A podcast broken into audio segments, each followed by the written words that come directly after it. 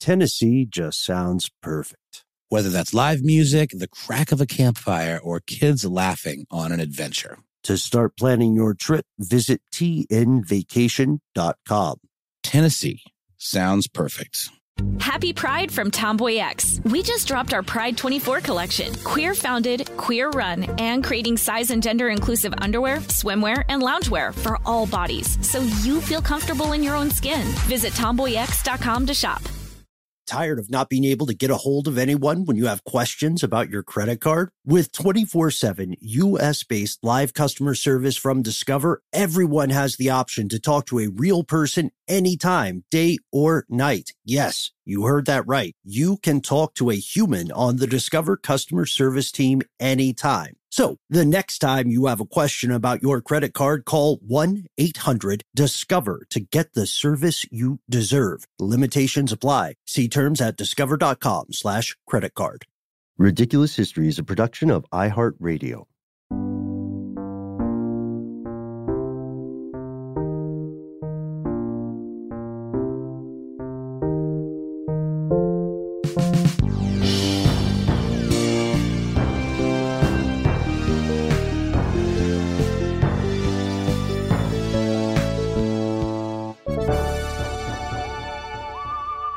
Welcome back to the show, Ridiculous Historians. Thank you, as always, so much for tuning in. That's our one and only super producer, Max Williams.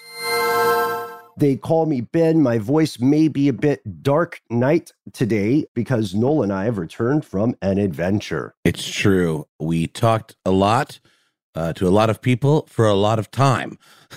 at a conference called Podcast Movement. It was a lot of fun. Oh, hear me? I sound like the kid at the Taco Bell drive-through. Um, no, no shade on that kid. Um, he's he's he's going to grow into himself. His voice will change eventually, but I'm not supposed to sound like that. I'm 38 years old. I also had a birthday, so I'm officially uh, an old old man.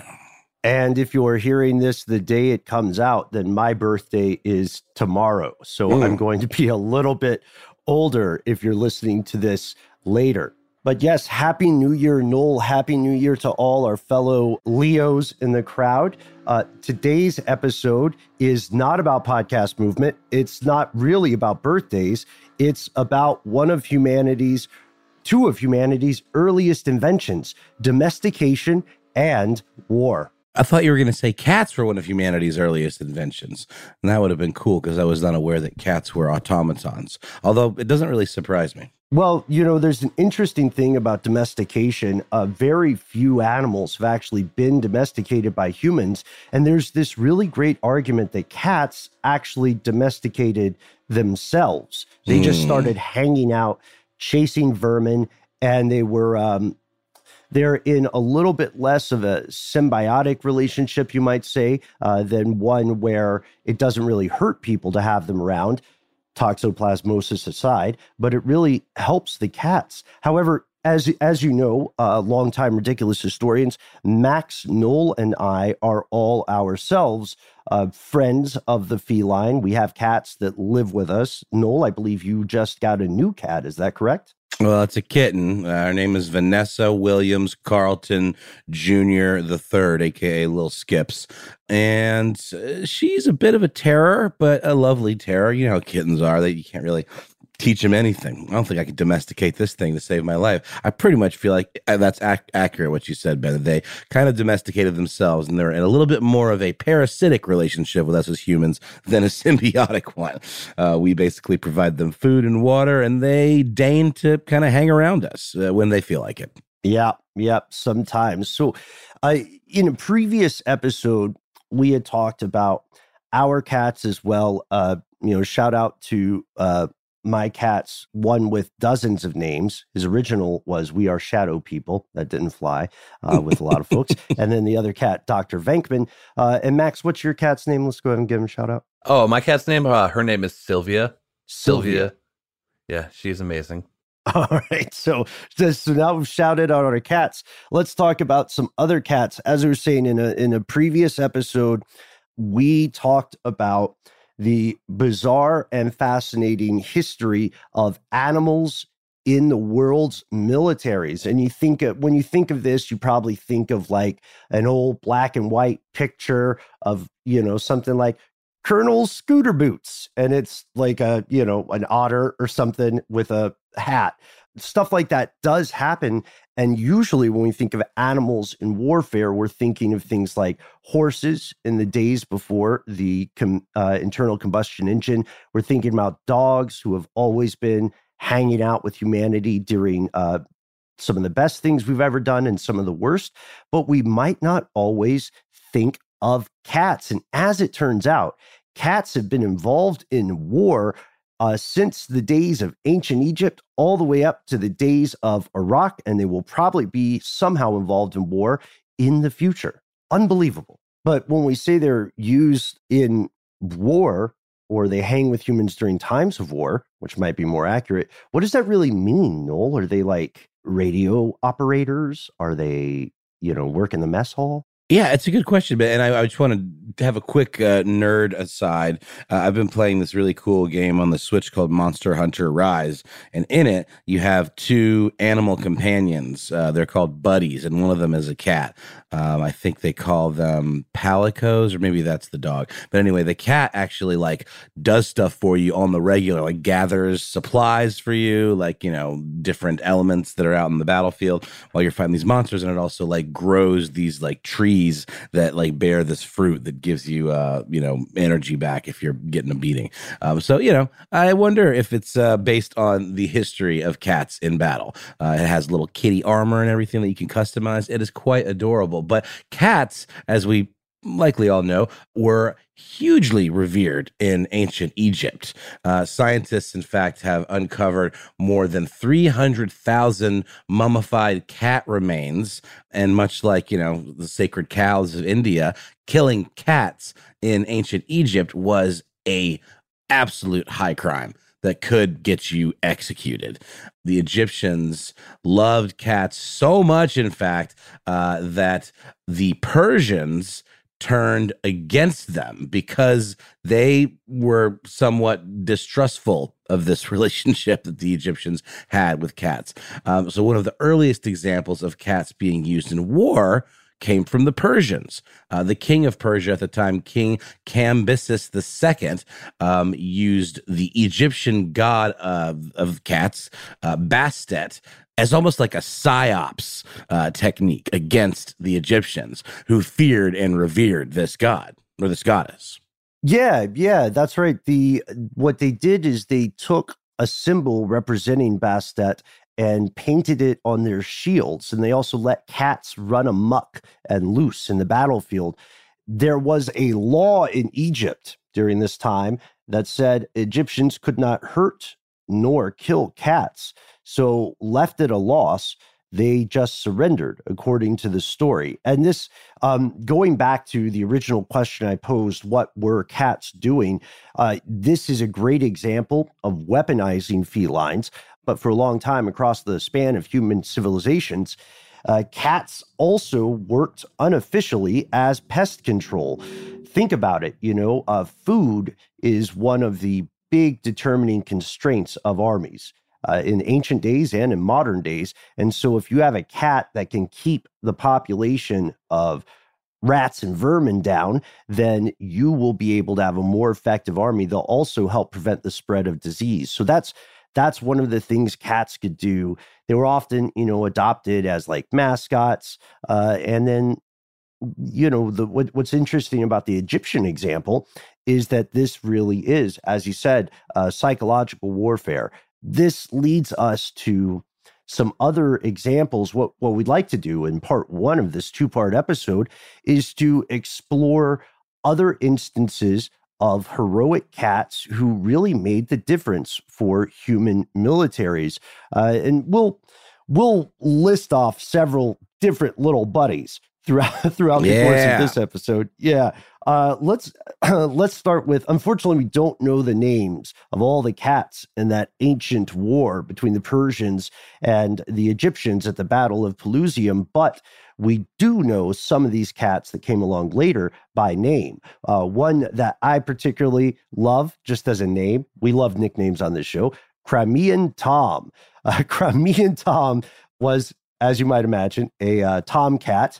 And he really comes onto the scene in the 1800s when he helped the French and British, who were almost starving, actually find some food during the Crimean War. That's right. And if you uh, go to this amazing list on Mental Floss Six Heroic Military Cats by Jackie Mead, you can actually see an image of uh, Crimean Tom's very surprised looking taxidermied remains. Uh, so that's yeah. how much uh, love there was for Crimean Tom. Taxidermy's um, come a long way. It really has. It's it's a very unsettling uh, pose, let's just say, or expression. So there was this year long siege of Sevastopol by British and French troops, and when the city uh, finally fell to those forces, uh, there was mass starvation. Uh, it was a really bad scene, um, and Lieutenant William Gair of the British side uh, was looking for food in a Russian cellar when he saw this cat, Tom, uh, sitting on a pile of debris.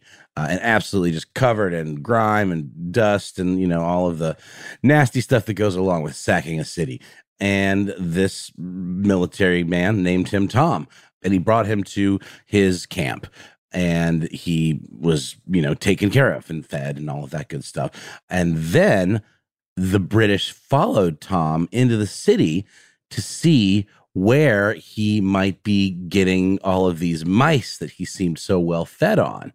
And he actually led them to a storehouse where they found a lot of food, where they found, you know, like uh, these kind of surplus supplies of rations. And that's when Tom kind of became this symbol and this hero. And Lieutenant Gair brought Tom back to England with him after the war. And, and as I said before, when Tom passed away in 1856, he had the cat's remains uh, taxidermy and donated to the Royal United Services Institution, where the cat was then dubbed Crimean Tom.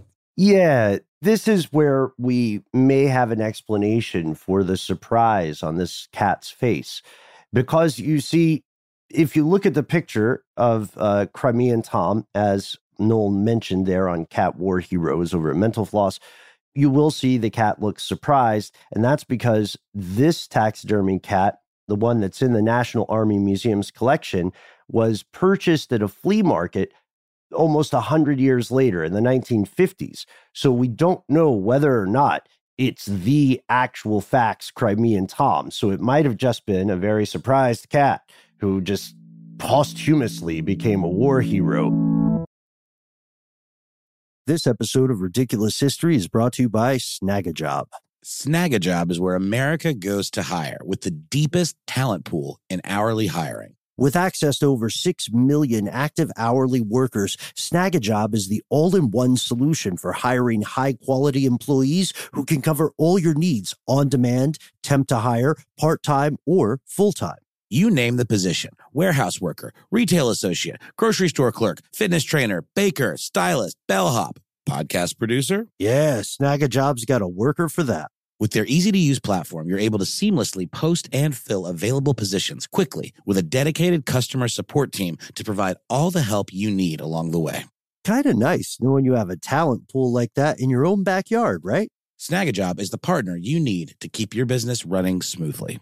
Visit snagajob.com or text snag to 242424 to talk to an expert. Snagajob.com, where America goes to hire.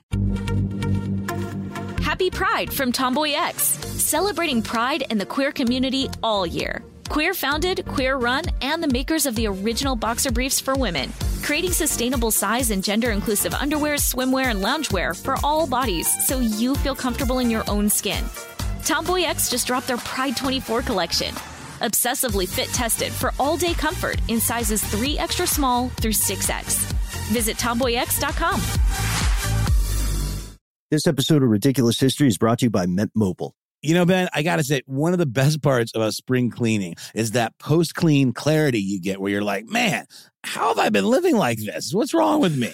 You're right, Noel. It's it's kind of like when you find out you've been paying a fortune for wireless when Mint Mobile has phone plans for 15 bucks a month when you purchase a three month plan. It's time to switch to Mint Mobile and get unlimited talk, text, and data for 15 bucks a month. To get this new customer offer and your new three-month unlimited wireless plan for just 15 bucks a month, go to mintmobile.com slash ridiculous. That's mintmobile.com slash ridiculous. Cut your wireless bill to 15 bucks a month at mintmobile.com slash ridiculous. $45 upfront payment required, equivalent to $15 a month. New customers on first three-month plan only. Speed slower above 40 gigabytes on unlimited plan. Additional taxes, fees, and restrictions apply. See Mint Mobile for details. But Crimean Tom, as we said, is exceptional in that he has a name and has been specifically identified, whether or not that's his actual body. When we go forward just a little bit further, in World War One, we see that cats are everywhere in a time of war. Cats are used often just like a way to decompress, a way to combat the PTSD of surviving trench warfare. Uh, and of course, they're catching mice and rats, and then they're kind of morale boosters. You know, like uh, in the US, we have this uh, this thing called the USO, or we had this thing called the USO, and that's where they would fly out entertainers and dancers mm-hmm. to try to raise people's morale during conflicts. And cats are like a smaller version of that. There's uh, there's some great articles on rd.com which list out military cats and uh, they talked to a guy named Doran Cart, who is the senior curator, the National World War One Museum and Memorial over in Missouri in Kansas City.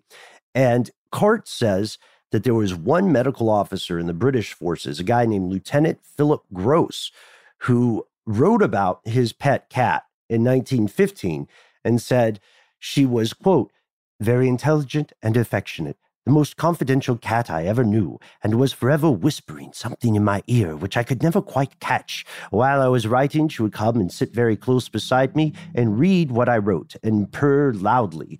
Uh, you can, yeah, you can also see like uh, multiple pictures of people from World War One, like whole groups of soldiers proudly posing with their cat, which is like, you know, that's a nice break from the horrors of uh, conflict, I would say. No question. It reminds me of not to get back to podcast movie, but every year I've been, I don't know who does this, some podcast adjacent company, but there's like a, a puppy mm-hmm, snuggling mm-hmm. station.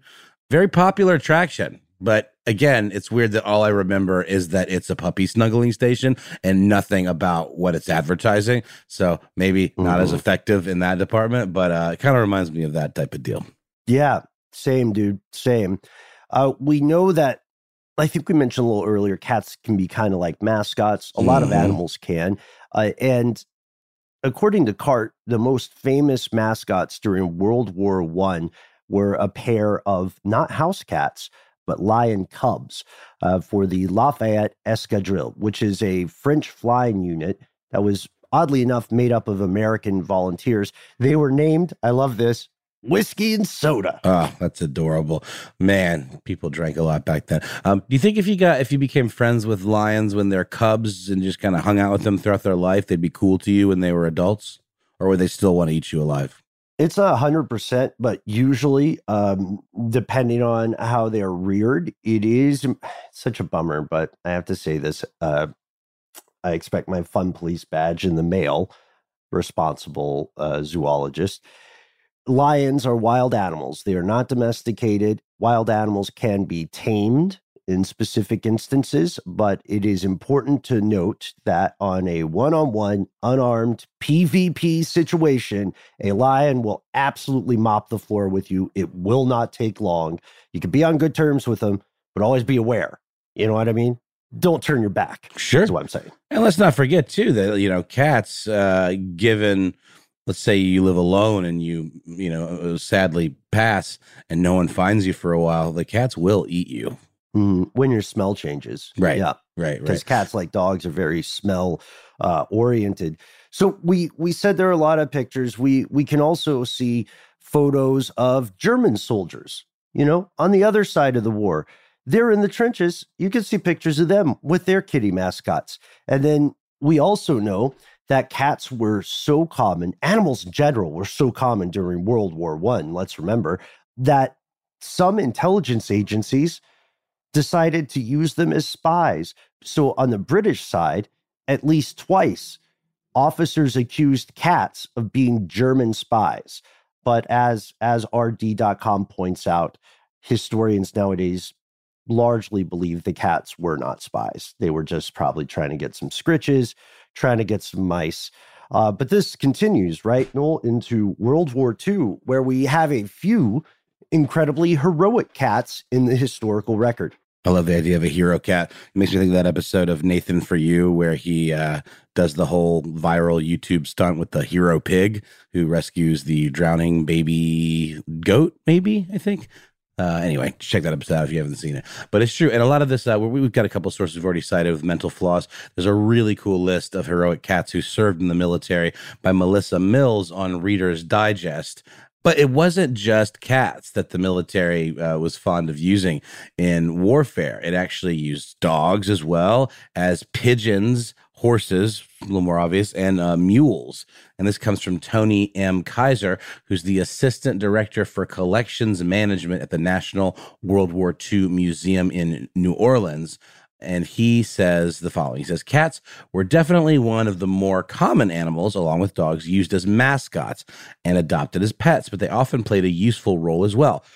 Cats were often kept to keep down rodent populations and even some insect populations uh, on posts around mess or dining halls and often aboard ships. Um, so, yeah, the, not only that, they could be trained to help warn of bombs that were on the way. Uh, if we go to uh, that Reader's Digest article, we see a cat by the name of Kodiak Cat, uh, who was the mascot for the 73rd Bomb Wing.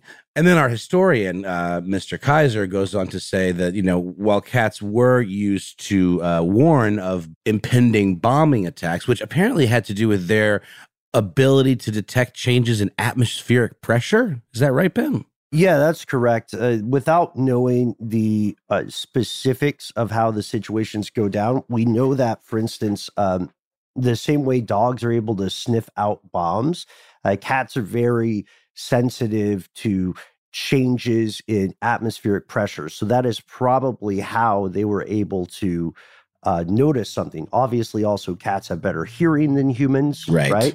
Also, um, this sounds sort of weird, but uh, cats do have a better sense of smell, so they could probably, I would, I would say they could probably note poisonous gas encroaching. But they were also used. This kind of sad uh, to spread poisonous gas, or there was a plan to turn them into gas bombs, which we mm-hmm. we may have talked about in a previous episode of our uh, our peer podcast stuff they don't want you to know. But yeah, it got ugly. It did get ugly. And as I was uh, beating around the bush at, uh, in addition to being used to detect bombs, cats were actually used to test bombs. Uh, much like, you know, shooting a monkey into space, only with much more predictable and uh, devastating results. Yeah. Yeah. It seemed that uh, in those tests, from what I recall, the original cats who got the, who drew the unfortunate short straw passed out too quickly for their bombs to be successful. So there were there were negative sides to this. There were there was a dark side to animals in the military or cats in the military. If we want to talk about if we want to talk about the human interest stories, some of the real morale boosters, we got to talk about cats like Faith. This is from another Mental Floss article, Five Fantastic Felines by Miss Cellania. Uh, and this this story the story of Faith is interesting. Faith was a stray cat who wandered into a church in London in 1936, St. Augustine's and St. Faith's. So you can see where the name comes from. She got adopted by the rector and the parishioners, and she would like literally hang out at the pulpit while uh, the guy preached, Father Henry Ross. In 1940, she gave birth. She had one kitten. The kitten uh, was named Panda by the parishioners. And on September 6th, she got into the church basement and she carried her cat down into the cellar. Father Ross tries to get the kitten out of the cellar twice, but each time Faith carries him back downstairs. And then the very next day, Noel, air raids begin in the Battle of London. And somehow, uh, at least, you know, to the true believers, somehow Father Ross seemed to know what was happening there.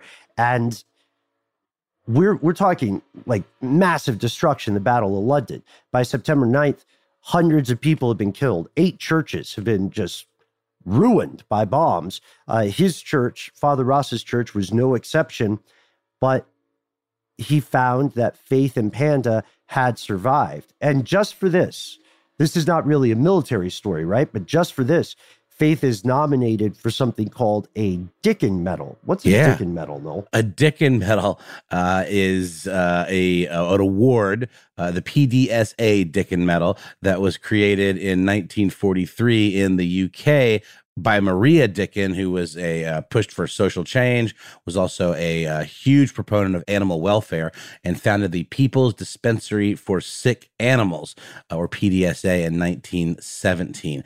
Um, but she pushed for the creation of a medal specifically for animals that presented uh, heroic behavior in the line of duty, I guess, right?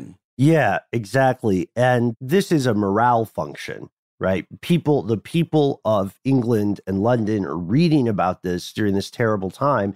And it's just the kind of human interest story you need Totally. to feel a little bit less terrible.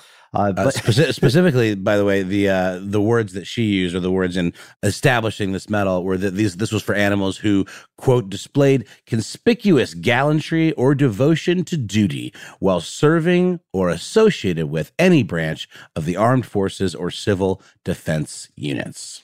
No, that's, you know, I really like that phrase. I think I'm going to bring that back. Conspicuous gallantry. I Mhm. love specific compliments. So Yes. conspicuous gallantry.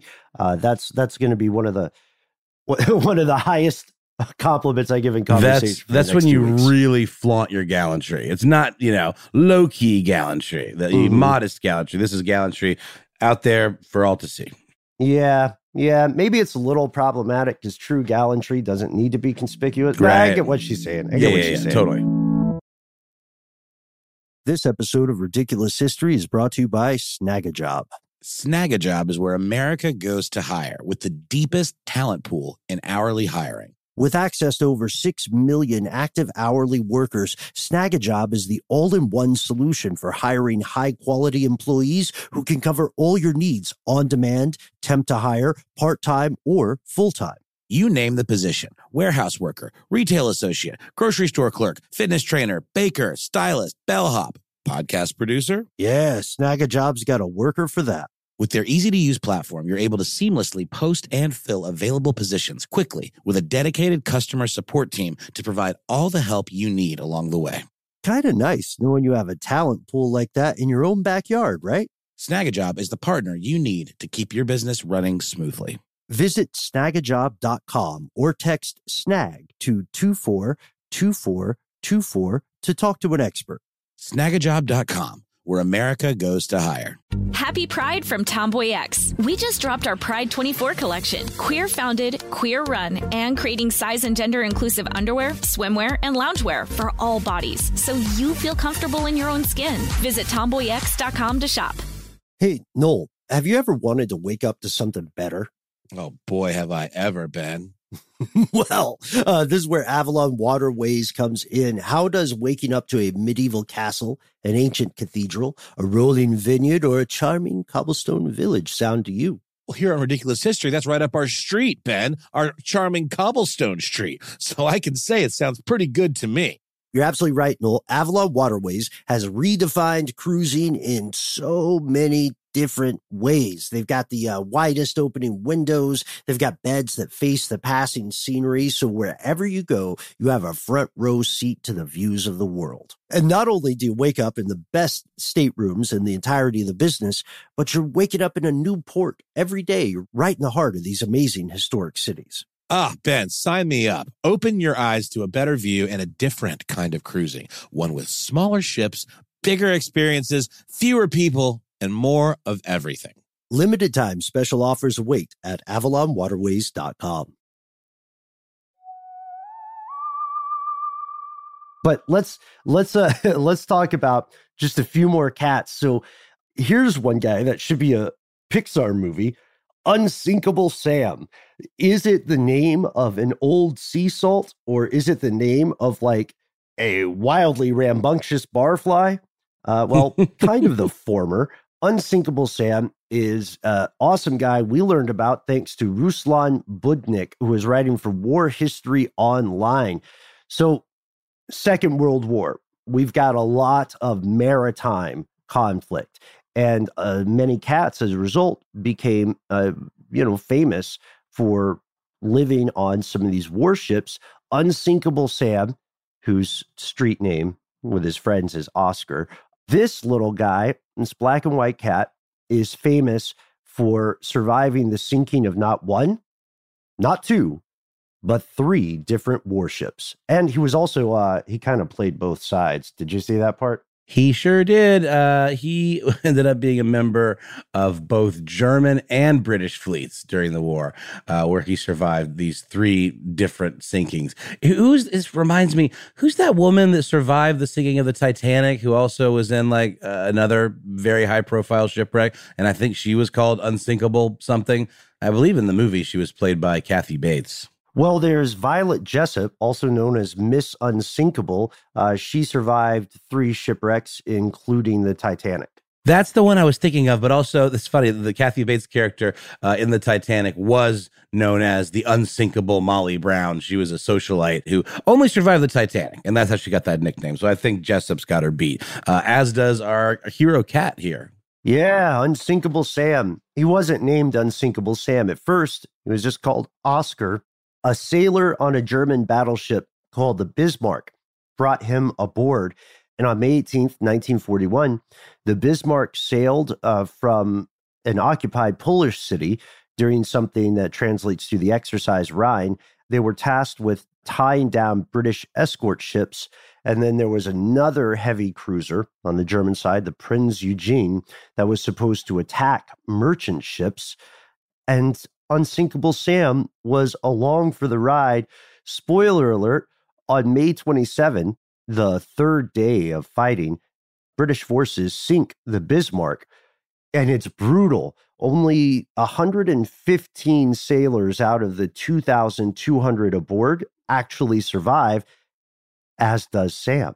So that's his first crash, and he doesn't sink. Well, you know, all of this stuff really does track with, I think, what both you and I and any cat people out there, or even just casual, you know, cat fanciers know about our feline friends is that they uh, they're pretty resilient they are survivors. I mean, I, there are so many neighborhood cats uh, where I live that uh, just kind of like hang around and they somehow manage to take care of themselves, whether they're finding and killing little rodents or just, you know, depending on the kindness of strangers or neighbors giving them food outside. But uh, I definitely have always been impressed with how cats always kind of manage to, to come out ahead.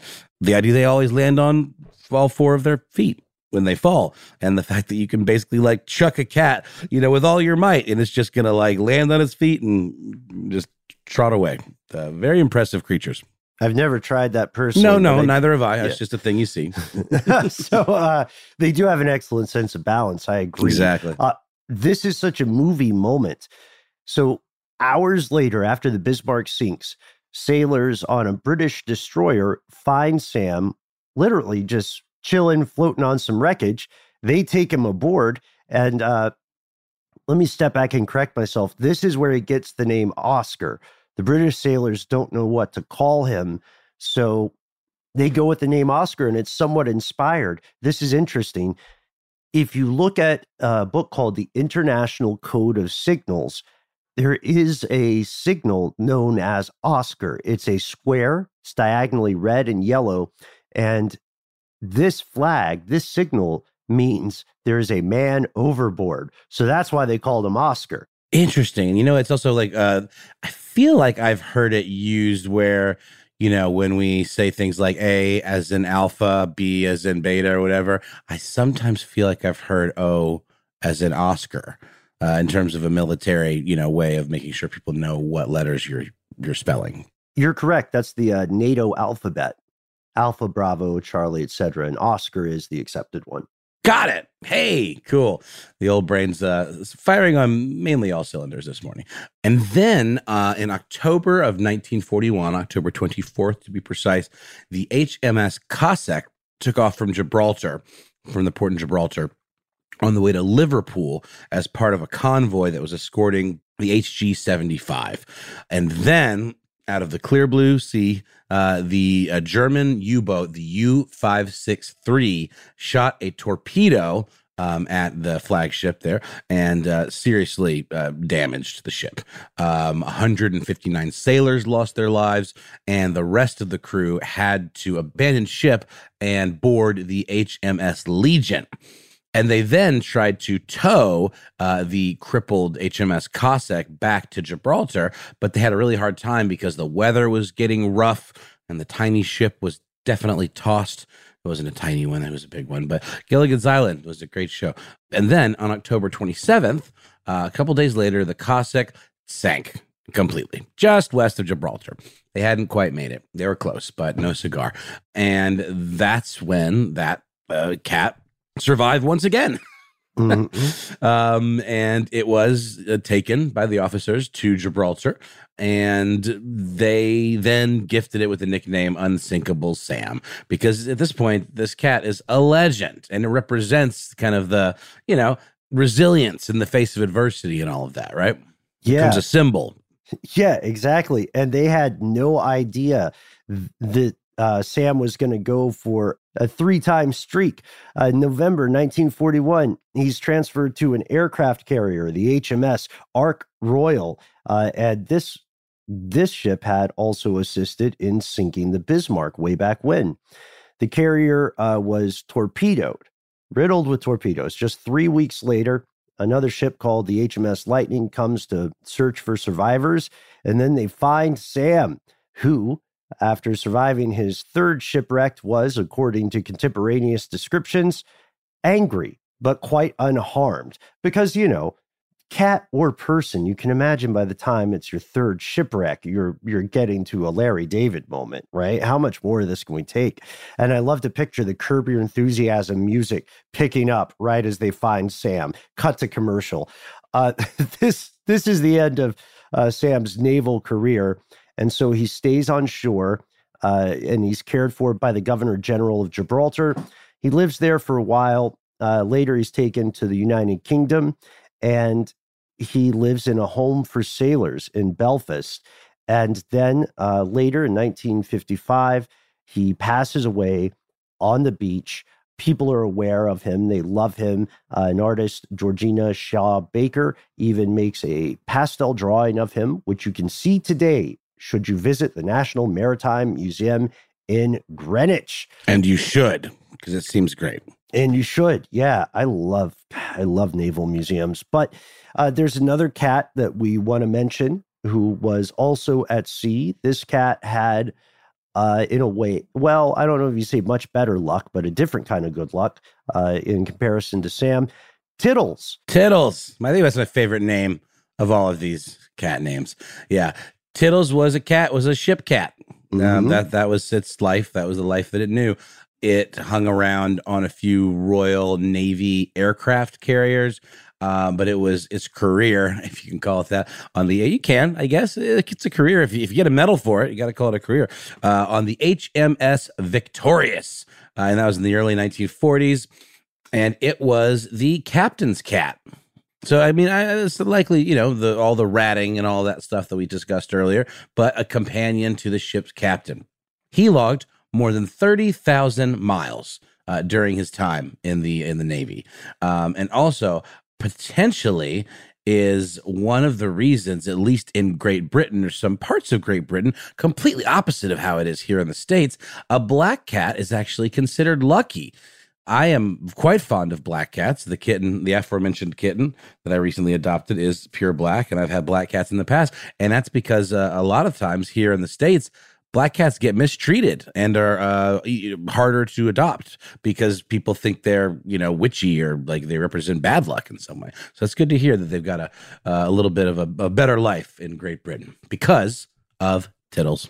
Yeah, yeah, quite possibly because of Tiddles. Uh, no, we did mention earlier that uh, British intelligence accused some cats, at least two, of being spies. We can't walk away from part one of our War Cats episode without mentioning a genuine cat spy. I don't know. I don't know what the sound cue is for that, Max, but can we try one? Cat spy. There we go. There we go. Excellent work as always, Mr. Williams. Uh, there is, uh, here's one example of a genuine cat spy, Morka of Stalingrad. Now, you may remember the Battle of Stalingrad, fellow ridiculous historians. It is one of the most brutal, bloodiest battles in modern history. And during this battle in World War II, it was often way, way too dangerous for human soldiers to get across the city of Stalingrad, even when they needed to, with vital wartime messages. So there's this commander on the Russian side, and he notices that there's a cat who lives at the Army HQ that always seems to find a way back to his food, no matter what evil stuff the humans are doing to each other at this time. And this cat, Morka, looks like an opportunity to this Russian commander. So he has Morka accompany scouts on missions in the city. And while Morka is walking around with these humans, he's got messages hidden in his collar. And they're messages uh, that contain information about the locations of German troops. And so they would send him out on the scouting missions. And then he would cross the city looking for the headquarters. And every time he found one, he got food, treats, attention.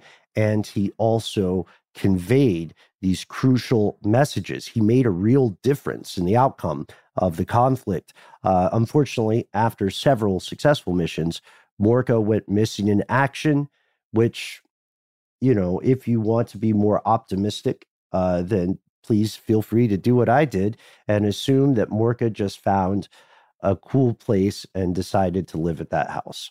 I am with you with that uh, silver lining version of the story. I hope that's the case.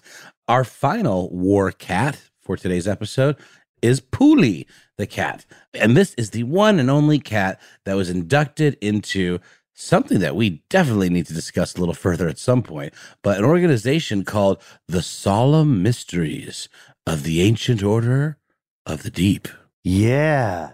Yeah, this this is this is a fascinating thing and a really cool name. So Princess Papule is her full name. She's a striped tabby. She was born on July 4th, Independence Day, 1944, at Pearl Harbor in Hawaii. And all the sailors just called her Pooli. She was brought aboard the USS Fremont, which is an attack transport, by a crewman named James Lynch. This ship fought in the Pacific theater of World War II, uh, and it was involved in numerous invasions. And during these invasions, places like Saipan, Iwo Jima, you name it, Pooli uh, slept in the mailroom. Like specifically during battles, this strikes me as very cat like. She went and found a quieter place, the mailroom, and then she just kicked it there. She also participated in a ceremony uh, to promote inexperienced sailors and acknowledged that they had become uh, veterans, which they called shellbacks. She got her own uniform. Uh, she got three service ribbons. She got four battle stars, again, for mainly sleeping in the mailroom. And uh, there was even a story about her in the LA Times because she survived the war, uh, celebrating her 15th birthday. So things worked out for Princess Pooli with her uh, mailroom strategy, which is what I think naval historians call that now. Uh, and this, no, this is this is a this is a cool ride. We've looked at a lot of amazing wartime cats, but as we said, this is the first part of a two part episode because there is uh, one cat. Also, naval, one cat we found that deserves an episode all his own. That's right. Simon the cat, uh, the, the most heroic of all the war cats. Again, because he really does get his own episode, which you will hear uh, later this week. In the meantime, thank you all for tuning in to this episode of Ridiculous History, part one of Hero Cats, War Cats, whatever you want to call them. Huge thanks to you, Ben Bowlin, my uh, feline loving brother from another mother. And we're both Leos. So, I mean, we're, we're doing levels on this one. Uh, yeah. Uh, big, big thanks to my ride or die, Noel Brown. Big thank and happy birthday, Noel. Uh, I Ah, guess thanks, happy man. birthday to, to me as well. It's gonna be Oh yeah, it's coming. It's coming. yeah. Uh, and uh, big, big thanks to Casey Pegram. Big, big thanks to Max Williams, as well as Alex Williams, who uh, composed this slapping track. We, we, I was thinking just for a second of reaching out to Alex and saying like, "Hey, man, can you make a, a cat version of this?" But he's he's got stuff to do, you know. He's got stuff to do. So imagine meows when you hear that, or imagine that you know well, maybe you don't have to imagine. Maybe We your could- cat, like mine, is meowing right now. We could do it real quick. Let's see. Hold on. how's the how's the theme go?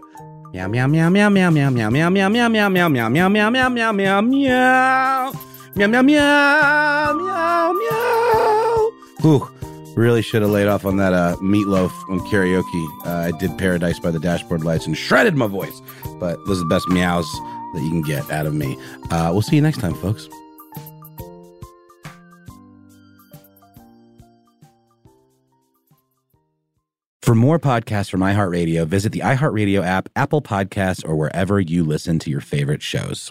This episode of Ridiculous History is brought to you by Avalon Waterways. Ben, are you in major need of a vacation right now? Noel, you're a mind reader. I am, and uh, aren't we all? We are. While cruising remains popular, there's something big happening in the industry, and that is, my friend, smaller ships. True story. The intimate ships of Avalon Waterways can go where the big ships can only dream through winding passageways of rolling vineyards and castled hills into the heart of timeless cities and storybook villages. That sounds like a delight. See how Avalon's smaller ships promise greater discoveries, fewer people, and more of everything. Limited time special offers await at avalonwaterways.com.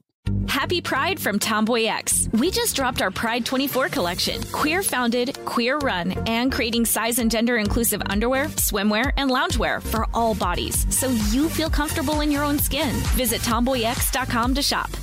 Whether you're a savvy spender maximizing your savings with cashback rewards, a thrifty rate watcher seeking the lowest interest, or a travel enthusiast looking for extraordinary perks, Kemba Financial Credit Union has a visa to complement your lifestyle and unique needs. Apply today at Kemba.org to unlock a limited time 2% cashback on purchases and pay 0% interest on balance transfers for an entire year with a new visa from Kemba. You deserve a card that works for you. Restrictions apply. Offer ends June 30th, 2024.